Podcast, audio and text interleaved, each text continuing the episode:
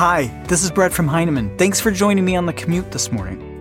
We know that students are more engaged and feel affirmed and centered when they're doing work that is relevant and meaningful to them.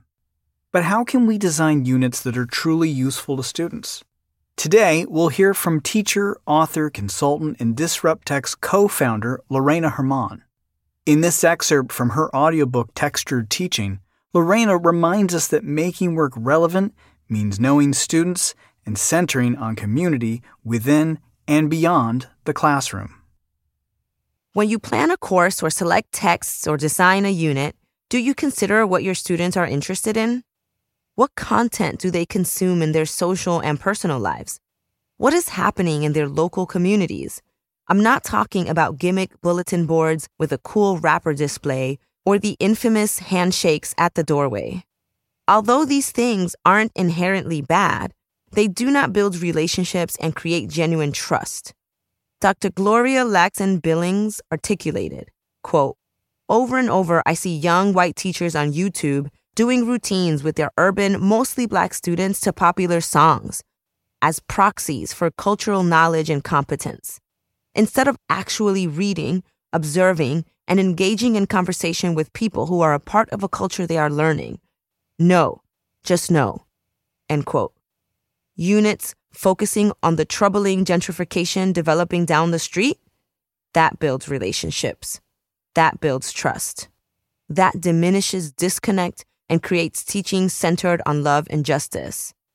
A community centered teacher is aware of what is happening in that local community, values that land and the justice the community may need to work toward, and incorporates that community into the classroom curriculum however they can.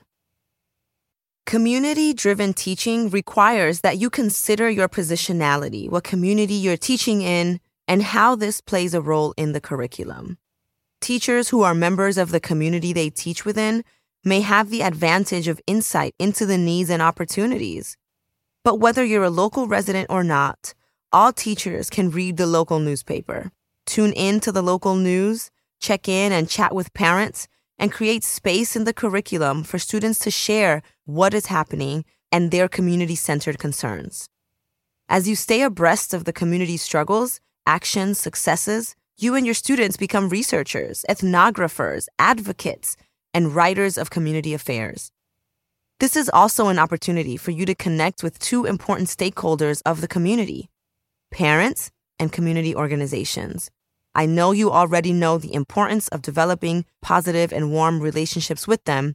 So the real issue at hand is how can I build a healthy relationship with parents who seem distant and disconnected, or with overbearing parents who should actually take less space?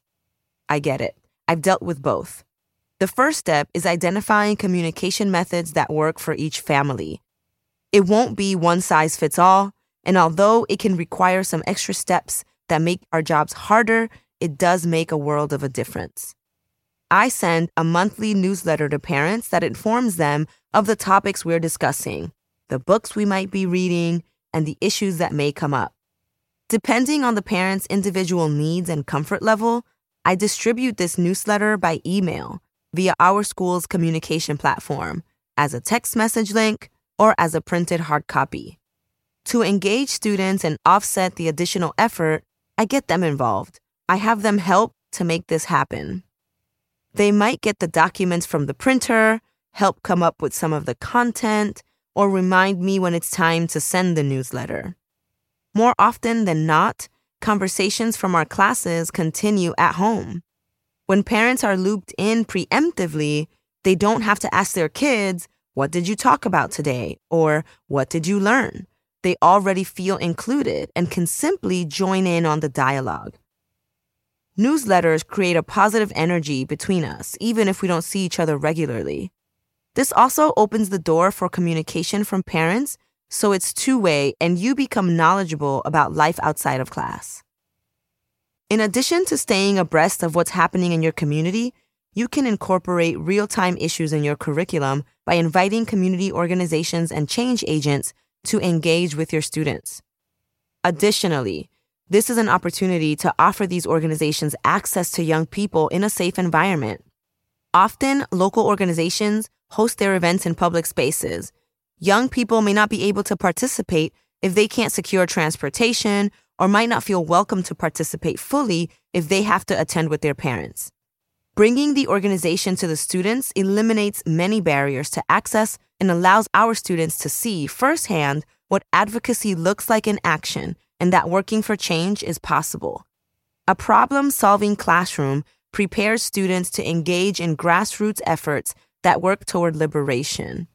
As you all learn about local issues, you welcome students into the conversation and create curricular space to engage in writing and working on solving issues. But how do you know which issues students want to address in the classroom?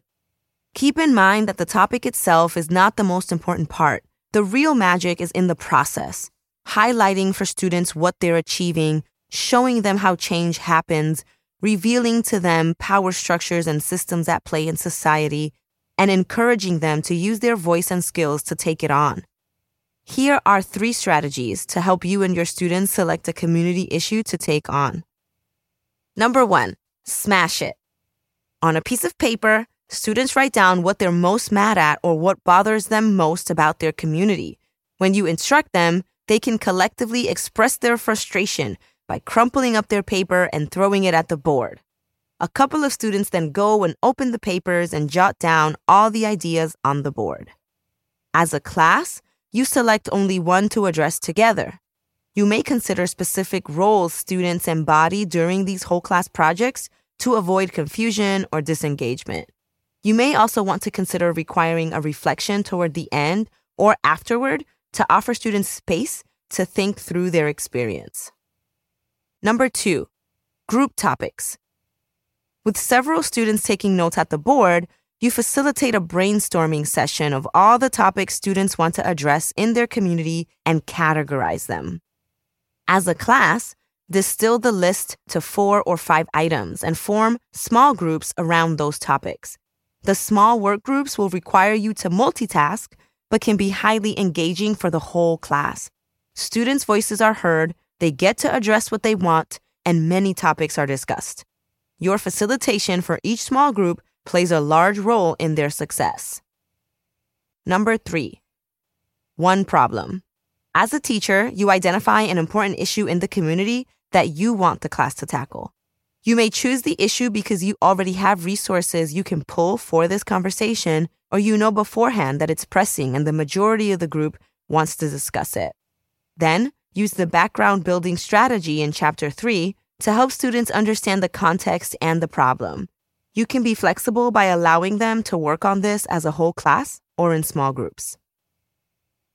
In the strategies, smash it, and group topics, students ultimately make the final decision about the issue.